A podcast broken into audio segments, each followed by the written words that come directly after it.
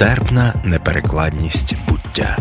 Спільний проект літературно-перекладацького фестивалю Транслаторіум і Urban Space Radio – це чотири розмови з перекладачами і перекладачками про їхнє творче буття, про труднощі і радощі перекладу, про постійне подолання неможливого та прийняття того, що можливо не все. Сьогодні у нас в гостях Олена Шеремет, перекладачка, е, яка перекладає з е, польської на українську, і е, в перекладі якої вийшло багато книжок з художньої репортажистики. Давайте починати. У мене Олена, у мене таке одразу доволі банальне певним чином питання, але мені здається, воно дуже важливо в контексті будь-якого перекладача. Про те, е, з чого для тебе взагалі почалась е, історія з перекладом, і е, і коли? Бо ну ти вчила польську в університеті і все, але коли ти відчула, що от воно початок? Всім привіт! Дуже приємно, що мене запросили. Дуже дякую за цю можливість участі у транслаторіумі. І от, якщо вже починати відповідати на твоє запитання, то е, почався переклад для мене з ще університету і досить рано почався. Так, тобто, от я закінчувала полоністику, тобто я вивчила польську вже в університеті. Я почала з нуля. Я до цього не мала нічого спільного ні з мовою, ні з країною. І вже на другому курсі е, почала перекладати усно, бо якби мене трохи в переклад ввела е, не трохи, а по суті цілком так за ручку була моя викладачка, е, просто мега професійна е, перекладачка усна. Е, це Тетяна Довжок, якій я страшенно вдячна, що вона власне була таким для мене і взірцем і поштовхом в професії. Хоча сама вона мало займається худо... книжок вона практично не перекладає, вона переклала тільки там книжку Богомилі Бердиховської. Але цей ранній початок, власне. Чому я про нього згадую? Бо це така е, досить травматична історія була для мене, бо починалося все з того, що я була на другому курсі, тобто я ще мову знала так собі, і в Польщі ще ні разу не була. І завдання моє спершу полягало в тому, що я мала прочитати уже перекладений текст такої класичної вистави Добріелі Запольської е, моральність пані Дульської. Всі повністю знають цей текст. Так він давно перекладений. Просто приїхав в Київ е, польський театр на гастролі, і треба було озвучити цей переклад під час вистави. Тобто, ну як на другу курсницю, це було нескладне завдання. Але пізніше виявилося, що все не так просто, бо е, режисер трохи осучаснив п'єсу. Про це мені було невідомо, так? Тобто там з'явилися якісь нові сцени, про які я нічого не знала. А а ще й до того, перед самим спектаклем е, організатори вирішили провести прес-конференцію. І вони вирішили, що ну, у них є перекладачка, так? тому вона перекладе. І е, тобто мене просто поставили в ситуацію, коли я просто мусила так е, от вийти на цю прес-конференцію, там сісти і і перекладати. Тобто людина, в якої нуль досвіду перекладу, нуль якоїсь, ну тобто практика мовна дуже мінімальна ще так на другому курсі. І от якщо вам доводилось колись чути всі ці історії про перекладачів, які страшенно вважають, які там е, спікер говорить там 5 хвилин, а перекладач перекладає одним реченням, чи там якісь помилки страшенні робить, то це все було про мене. Е, я цього ну, не пам'ятаю самої цієї події. Тобто я навіть не бачила спікерів, бо я сиділа десь там збоку на якомусь кріселці, так, а там був якийсь директор театру. Там. Це був якийсь суцільний кошмар. Так? Сама вистава теж е, пройшла кошмарно, тому що мені доводилося так сходу перекладати деякі сцени. І е, зараз я вже можу так досить весело про це говорити, але насправді це був досить травматичний досвід, і я зараз дуже болісно сприймаю якісь ці речі, коли висміюють перекладачів, які ну тобто я не кажу, що вони там праві, ну в сенсі, що вони що вони молодці, бо все окей. Ні, звичайно, можуть перекладачі помилятися і е, псувати подію так своїм перекладом. Але в мене завжди залишається це питання, чия це провина, так? Чи організатори справді подумали про те, що їм потрібен професійний перекладач, так, який має достатньо досвіду, щоб це робити. Бо дуже часто м, організатори таких подій несвідомі того нашої роботи. Так? Ну я зараз говорю про усний переклад. Але з письмовим це теж може бути там, можуть бути якісь аналогії. Е, організатори думають, що ти такий просто словник чи Google Translate, так, і ти просто можеш прийти і почати сходу перекладати. І не всі свідомі того, що треба підготовка, що для перекладу потрібно знати тему, потрібна підготовка і так далі. Художній такий художній художній переклад я прийшла завдяки е, такому часопису Радат, такий польсько-німецько-український часопис онлайн. І Вони і такі паперові теж версії випускали. Мене туди порадила Богдана Матіяч. Вона мені запропонувала перекласти якісь тексти. Це були такі короткі оповідання або уривки е, романів. І це теж дало мені такий ну, такий старт. Так? А потім вже потім вже почала до книжок перейшла. Але просто це я згадую про цю журналістку, бо зрештою я займаюся е, дуже близько так до цього, тому що пізніше сталася моя любов з репортажем художнім, і зараз я дуже багато з цими текстами працюю. Я вже зуміла випитати у тебе до початку трансляції про те, що mm-hmm. ти сказала, що ти е, зараз перекладаєш якусь фантастику. Mm-hmm. В чому ем, от зараз напевно відчувається різниця от між підходом до перекладу художньої репортажистики і інших якихось жанрів? Я, як тобі з цим? Е, ну насправді я і раніше перекладала е, тексти, там там якийсь роман, та детектив я переклала. Mm-hmm. І Е, різниця, ем, скажімо, ем, з репортажами мені працювати можливо навіть трохи легше, тому що тут е, ем, такий. Стиль він досить ощадний, так там немає якихось складних метафор, там немає якихось складних художніх засобів. Ми, тобто, це стиль дуже ясний, прозорий і в той же час дуже елегантний. Так, тобто і ці короткі прості речення вони несуть в собі дуже багато такої елегантності і дуже багато змісту. Так? Тобто е, з одного боку зі стилем окей, але от зі змістом тут часом бувають. Е, ем, не хочу це називати проблемами, але е, те, що вимагає просто зусиль додаткових, тому що, як я казала, власне, що ми часто що я часто працюю не тільки з самим текстом, а власне з темою. Ну але це, мабуть, теж ем, часто там в інших, так в випадку інших тем ем, жанрів, так буває. Але власне доводиться гуглити, тобто розбиратися. Е, так, про що я пишу, що це тобто тут важливо не перебрехати. Ем, це полегшує завдання, тому що ми знаємо, що ми говоримо про речі, які існують фактично, чи про людей, які справді жили чи живуть. Е, і то це можна перевірити, е, так верифікувати, бо це існує не тільки в уяві автора, але цитата тобто, додає якийсь там ще наклад роботи. Е, з так, щось я хотіла ще додати про те, що так, про те, що. Ем, Е, теж я намагаюся читати теж більше про е, про цю тему, наприклад, і це дуже допомагає в самому перекладі. Наприклад, от в книжці, яка ще не вийшла, але яка теж репортаж Павла Смоленського присвячений е, акції Вісла. Коли я починала шукати цитати ем, героїв, так я натрапила, наприклад, на спогади в'язнів Явожна, так цього табору праці. І відповідно, читаючи ці їхні спогади, я почала змінювати свій переклад там, де, наприклад, е, е, йшлося про топоніми, бо там інакше лемки польські називають свої міста чи села, ніж поляки так це роблять. Я почала змінювати якісь там е, ну, інші речі, так в тих текстах, де я оригіналів оригіналів не знайшла, так цих цитат. І це. Допомагає і е, дуже так збагачує так текст і Е, тому тому так, ну різниця є, бо з фантастикою зараз е, я менше гуглю однозначно.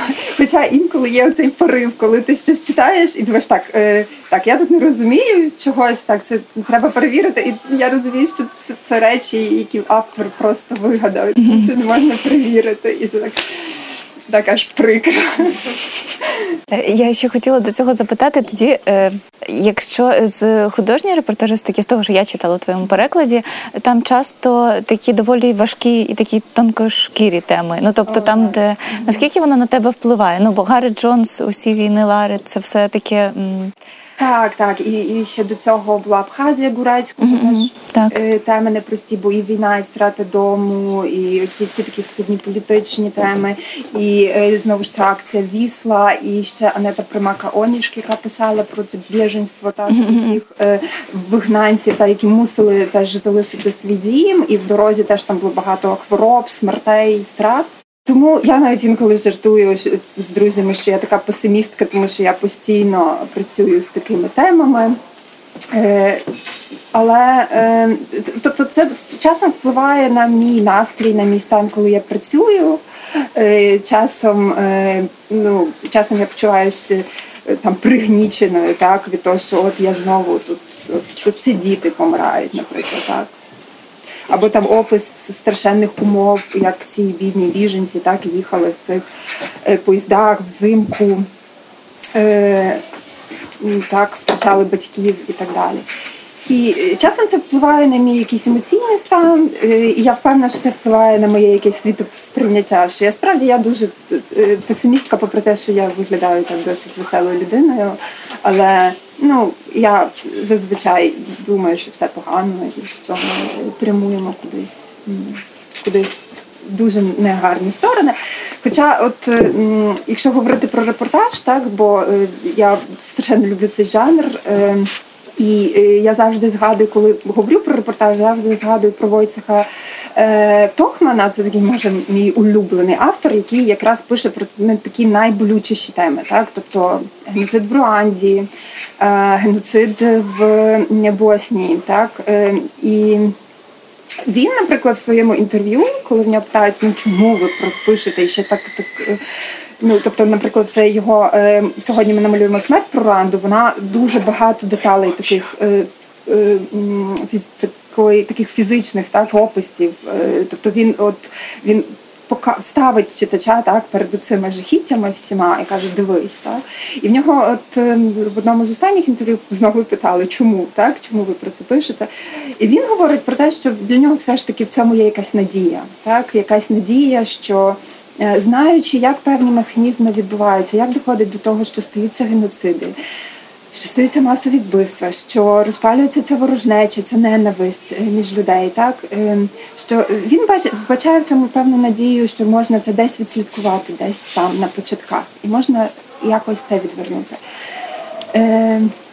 Я, наприклад, не схильна так думати. Тобто мені здається, що це інакше якось працює. Що е, ті, хто це здатні помітити, вони, на жаль, не мають впливу так на те. Щоб це відвернути. Ну, от, скажімо, Джонс. Слухай, але тут я не можу уникнути спокуси, і тоді тебе запитаю, така чого ти перекладаєш такі книжки? Тому що ага. ну якби як так трапляється, і чи може чи є таке, що ти відмовлялась від якихось книжок, де ти казала, ой, ну це вже за занадто і для мене? Ні, я ще не відмовлялась від книжок взагалі. Е, взагалі, ну тобто, я пам'ятаю завжди цей момент радості, коли мені ще там пропонують когось перекладати, так, то, там Ягельський, і я так. Так, звичайно, я це перекладу. А потім вже починаються там, суцільні страждання в роботі. Е, Але е, і чому я перекладаю? Ну, власне, знову ж таки, е, є якийсь такий механізм. Інколи я думаю, що це такий якийсь дивний механізм сам садомазохізму, коли ти, ну, наприклад, того Штокмана, його книжку ем, Ти наче камінь їла, вона mm-hmm. перекладена українською Андрієм Бондарем. Я її перечитувала дуже багато разів. Вона дуже тоненька, дуже е, коротка і дуже сильна. І я її прочитувала багато разів. І мені інколи здається, ну це щось таке вже нездорове, так? Ну, тобто, бо це щоразу е, щоразу там кудись тисне, так, натискає на якісь точки. Але е, з іншого боку, мені здається, що це знову ж таки може бути таким свідченням, що все добре. Так? Тобто, якщо це болить, значить це це, це правильно. Так? Все все нормально зі мною. Я жива, я здорова, умовно кажучи. І тобто тут цікаво власне теж думати про те, чому, е, е, чому. Е, ці теми так нас хвилюють. Можливо, тому що дуже багато в репортажі ми можемо знайти про себе самих, хоча ці репортажі можуть бути написані, не знаю, про Бірму, там Аргентину, там ну тобто про якісь абсолютно далекі країни, але художній репортаж він тим і цінний, і тим таким. Е, заворожує тим, що е, він завжди говорить з дуже такої людської перспективи, і в нього не завжди можна знайти щось і про себе, про про якесь своє оточення. Так, тобто ці складні теми, вони ну вони просто є якимось таким приводом до, е, до таких глибших роздумів про не знаю, про себе, про світ, про те, як ми функціонуємо. Так. Не знаю. Тобто, і я ще і коли говорю про репортаж, так бо дуже часто ми звикли думати, що репортаж він е, дає нам якесь знання, так що ми читаємо, бо ми хочемо там щось дізнатись. Але мені здається, ми оминаємо так не незаслужено ту емоційну складову, яку репортаж дає. Тому що все ж таки ми е, так закладаємо собі, що ми читаємо правду. так? Ну, Ми не будемо може зараз там дискутувати про те. Про правду художнього світу репортажу, скажімо так. Але тобто ми дізнаємося так, е, про якісь події, е, про які ми, можливо, не знали раніше, але ми дізнаємося про це власне завдяки такій дуже глибокій оповіді, про цього, тобто такій цілісній та історії, завдяки якій ми можемо. Пережити це емоційно, так тобто ця історія, е, тобто це не просто якісь такі дані з Вікіпедії, та які ми просто там прочитаємо. Е, і і можливо швидко забудемо, тому що е, ну тому що навколо нас дуже багато інформації. А коли ми читаємо такий цілісний, гарно виписаний текст, е, ця історія стає частиною якогось нашого емоційного досвіду. Так, тобто, що ці емоції, які які дає репортаж, вони також дуже цінні, сильні і дуже цінні. Так, якщо ми говоримо про літературу загалом. Тому що тут тут я просто хочу наголосити, що не варто виключати з репортажу оцей емоційний пласт, так, оцю емоційну дію. Е, я буду е, так знов оптику потроху звертати на тебе, е, тому що я коли готувалась до інтерв'ю, то я думаю, думаю, що я все прочитаю про значить, про твої попередні інтерв'ю, про все. І я зрозуміла, що насправді їх не так багато, якщо сказати, що взагалі я нічого не знайшла. І мені цікаво зараз, от повертаючись до останньої книги, яка вийшла про Гаррета Джонса. Е, вона стала таким, ну доволі багато про неї пишуть, і у нього взяли кілька разів інтерв'ю. і Зараз його привозять.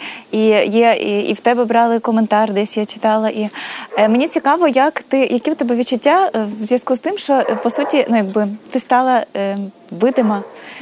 По суті, з цією книгою якби так стало багато розмов про тебе і про інших. То як тобі відчувається? Чи чи ти відчуваєш е, це про цю таку видимість перекладача? Чи нема у тебе такого дошкульного відчуття, що блін, були і кращі переклади раніше? Але ну я не можу сказати, що краще, так бо тому, тому що кожна книжка, ну я не можу виділити якусь одну книжку. Ну можливо, там перші, які е, оця перша, яку. Ну я не знаю, тобто вона для мене така учнівська ще, так? Тобто я не знаю наскільки вона можна про неї говорити, але решта книжок так вони е, всі важливі. Але щодо цього відчуття моєї видимості, то мені трошки це. Тобто я, звичайно, завжди радую, хочу говорю е, про книжки, які я переклала, тому що всі вони варті цього. І варта цього книжка влеклого про Гаррета Джонса, безумовно, так тут я думаю, ні в кого не виникає сумнівів. Ем, але е, мені інколи е, теж трохи прикро, що, наприклад, інші книжки мали менше уваги. Наприклад, от «Біженство» 1915 року Анети Примаки Оніш. Це книжка, якою я ну тобто. Пишаю, ну, пишаюся тим, що чи, чи тобто для мене дуже важливо, що я її переклала. Так, тобто ця книжка дуже важлива для мене. Це дуже важлива тема, про яку. Е, мало говорять. Так, тобто е, в Польщі про це не говорять, у нас про це мало говорять. Говорять. Е, це книжка, яка написана ще от так, якби якби я хотіла, щоб про ці теми говорили. Так, тобто Анета. От вони такий же погляд на якісь ці речі, як у мене, так тобто та перспектива, з якої вона говорить про якісь звичайні побутові речі, здавалося звичайні, про які не говорять, так які ну десь там завжди залишаються десь там на полях. Так, тому що завжди є велика історія, є війни, революції, е, якісь е, політики, так які е, е, вирішують так долі світу. А десь там на стороні залишаються оці людські історії, оці звичайні якісь способи виживання. Так? А її цікавить саме це. Так? Тобто її цікавить якісь конкретно, от як вам вдалося вижити? Так? От що ви їли? В що ви вдягалися? Так? Тобто, а що ви робили, коли хворіли? Так? І і, і тобто з цієї перспективи ця книжка просто неймовірно цінна. Так вона дуже багато говорить про власне ці речі, які ми звикли дуже знецінювати. А вона говорить про те, що е, власне от, от це нам забезпечило виживання. Так, тобто оці люди там чи ці жінки, так які е, знаходили тисячу способів, де знайти їжу так для своїх дітей от в якихось умовах зими, десь в якійсь там глибині Росії. Так? От, от це нам забезпечило виживання. Так? От ці, Завдяки цим людям, зокрема, вона жива, так? тому що це історія її родини. І е, часом мені так, мені би хотілося, наприклад, щоб про цю книжку говорили більше. Тобто це не значить, що варто говорити менше про Джонса, чи Леклого, чи м, інших авторів. Але е, справді є якісь теми, які є більш резонансними, і ті, які є менш резонансними. Це, мабуть, так завжди є, і це треба прийняти.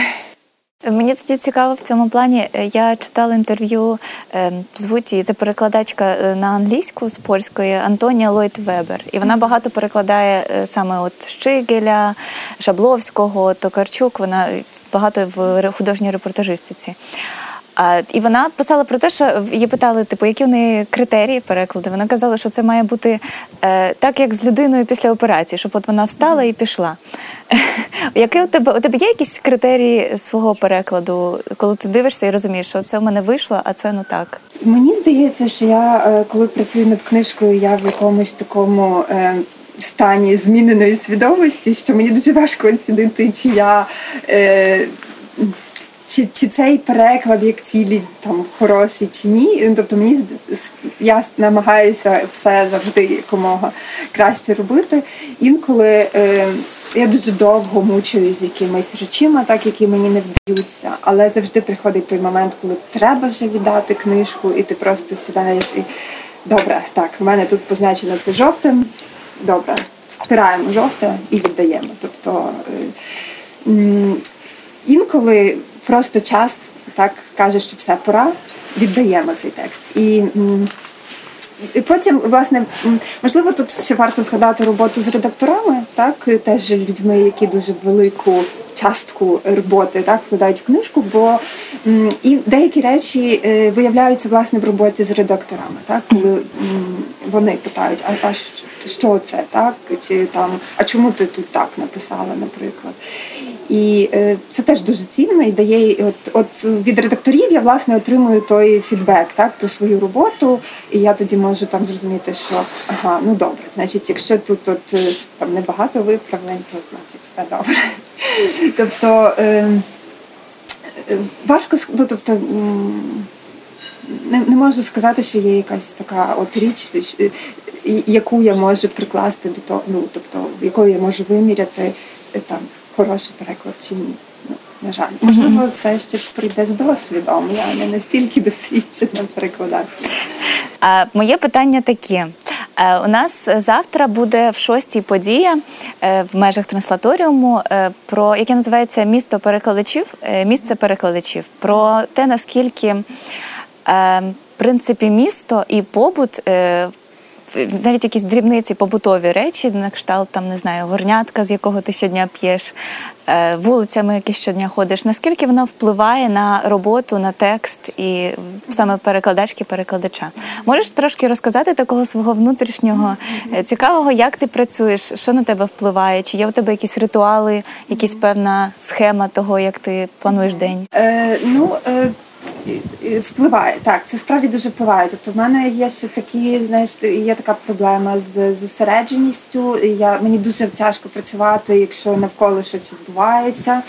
Е, Тобто, от, наприклад, в мене є дитина, і якщо дитина вдома, то я працювати практично не можу. так, Тому що навіть якщо формально він мене не чіпає, то я все одно чую ці звуки. Е, я все одно десь думками там, і мені е, тобто мені для роботи потрібен такий максимальний рівень концентрації. Не знаю, чи це добре чи ні, але але без цього ніяк. І, Але я можу працювати в кав'ярнях, наприклад. Я можу під музику тоді, хоча вдома, наприклад, музика мені дуже заважає. Я працюю там в тиші, бо теж, ну, мабуть, це у всіх так, бо е, я постійно проговорюю так, ці речення, щоб чути, як вони звучать. Е, але ну, ем, з таких технічних штук, так тобто мені е, важливо, е, в мене е, от дуже довго не було якогось такого робочого місця, такого традиційного столу. У мене вдома раніше не було навіть столу письмового. Був такий дитячий столик, який був постійно завалений там купою всього. І я інколи просто так отак відсовувала це рукою і і працювала. Але в мене було крісло, велике, таке зручне крісло, і я працювала в кріслі. Зараз е, в мене є такий справжній робочий стіл в кімнаті, але я за ним не працюю. Ну, Мені чомусь там все ж не дуже зручно. Я працюю, наприклад, на кухні е, або на балконі. Ну, от зараз вже холодно, але на балконі працювала донедавна. Е, і, Але на кухні це найчастіше насправді. І і і та, е, кухонний стіл він хороший тим, що там е, немає завалів книжок чи якихось іграшок. Це все плюс. Е, Але з таких якихось технічних речей, то, то власне там мені важливо. Е, Інколи, от перед дедлайном, коли вже дуже мало часу лишається, і треба так дуже концентруватись, то е, я інколи працюю просто з ліжка. Тобто це важливо просто прокинутись і одразу включити комп'ютер і одразу включитись в цей потік. Так? Тобто не не встати пити каву, нічого, просто включитись і, наприклад, годину е, працювати тільки з текстом, не відволікаючись ні на що. Коли ти отак прям з е, ну от з зі сну, так? От одразу включаєшся. І це дає хороший результат, бо потім е, потім я вже йду там їсти, пити каву, але я вже включена в цей текст, я вже продовжую думати про це. Я вже думаю, так, так, так, там в мене ще два абзаци в розділі. Ну, тобто якось це допомагає. Але, на жаль, це не завжди можливо, бо в мене є дитина. Так, відповідно, це можливо тільки якщо якщо це скоро дедлайн і там дитина у моїх батьків, наприклад. Е, з таких якихось технічних речей, то. Я для себе вивела формулу. По-перше, я працюю завжди в одному файлі, так тобто я собі м, е, копіюю текст в один файл і потім просто прибираю.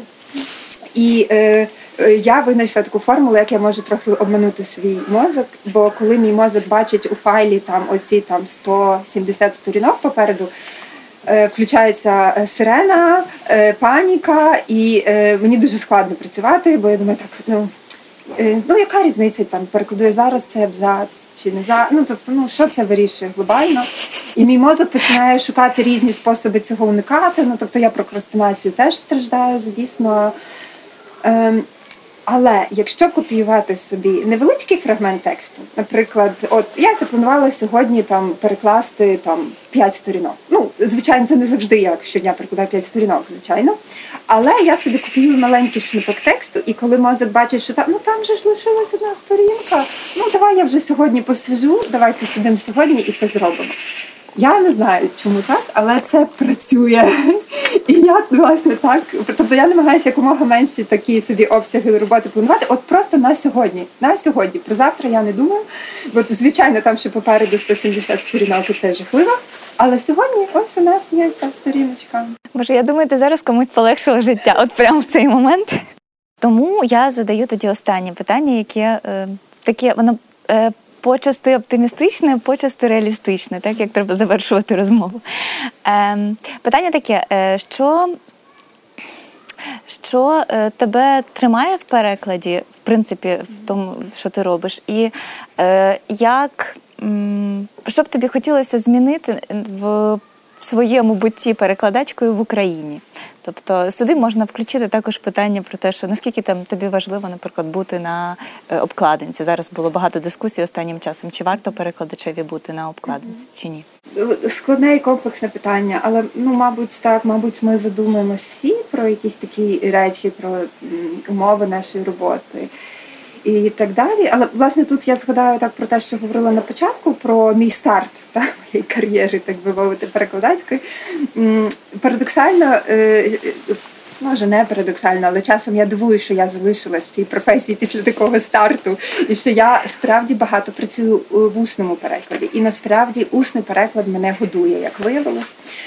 Я нещодавно заповнювала цю анкету. і думаю, ми можемо так згадати про перекладачів дії, так. Які проводять ці опитування, е, бо мені самі було цікаво порахувати, як же ж виглядає це співвідношення там мого часу, який витрачаю на переклад, і там е, заробітків і так далі. Словом, виявилося, що е, що художні, що переклад книжок так приносить менше половини доходу мені, так тобто, що я заробляю все таки усним перекладом. І але якщо порахувати кількість годин, які я витратила, ну тобто, от мені було дуже легко порахувати, бо там за останній рік, коли це було проходило це опитування, я переклала там три книжки. Тобто мені було дуже легко порахувати.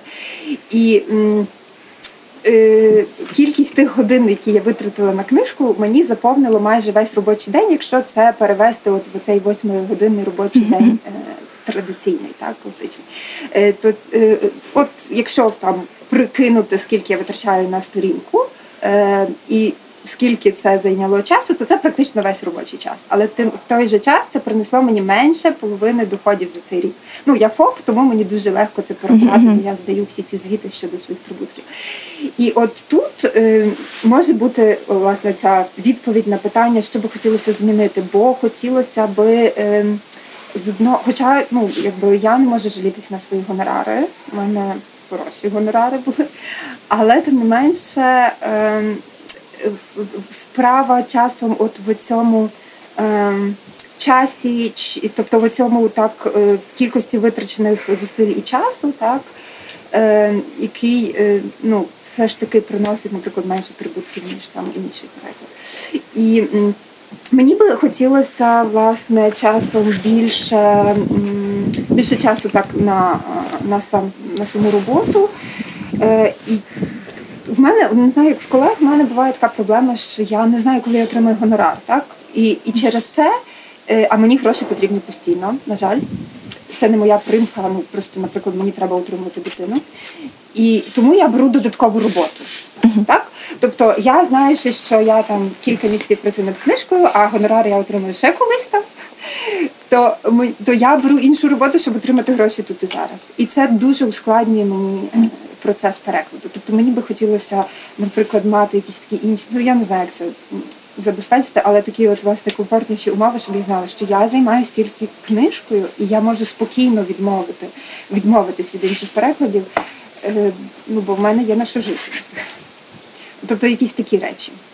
Щодо е, е, прізвища на обкладинці, я вважаю, що це хороша практика, тому що е, власне Анета Примака Оніш, про яку я сьогодні вже згадувала, е, вона якось сказала, що м, коли вона приїжджала так на презентацію у Львів, вона сказала, що ну але ж ти співавторка. Мене це дуже здивувало, так що ти там якось кажеш, ти маєш брати участь у презентації, тому що ти співавторка. І це великою мірою так, тому що е, все ж таки е, кожне речення в тексті написане перекладачем, так в тексті перекладу, так який ми читаємо, кожне речення пишемо ми. І це прізвище, тобто ця видимість перекладача, вона показує власне цю і, і міру відповідальності, і міру якби залученості, так, тобто міру того, ну того вкладу, того обсягу роботи, так який ми. Е, вкладаємо в це.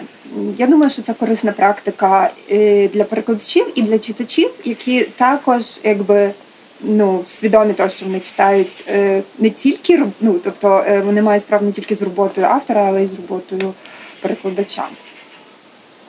Я думаю, що коли ми до цього дійдемо, то ну то ми. Ну, тобто я не почуваюся з цим якось некомфортно. Тобто, якщо моє прізвище буде на обкладинці, ну, це окей. Ну, то мені не страшно.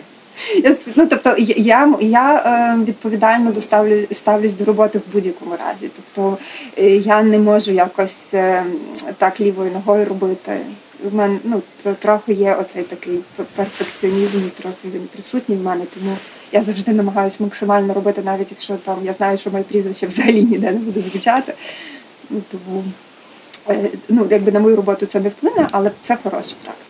Ну, я сподіваюся, що було багато зараз як дискусії, прецеденти, тому я думаю, що ми до того рухаємося. Е, Я тобі дуже дякую за розмову. Було Дякую. дуже цікаво. Стерпна неперекладність буття.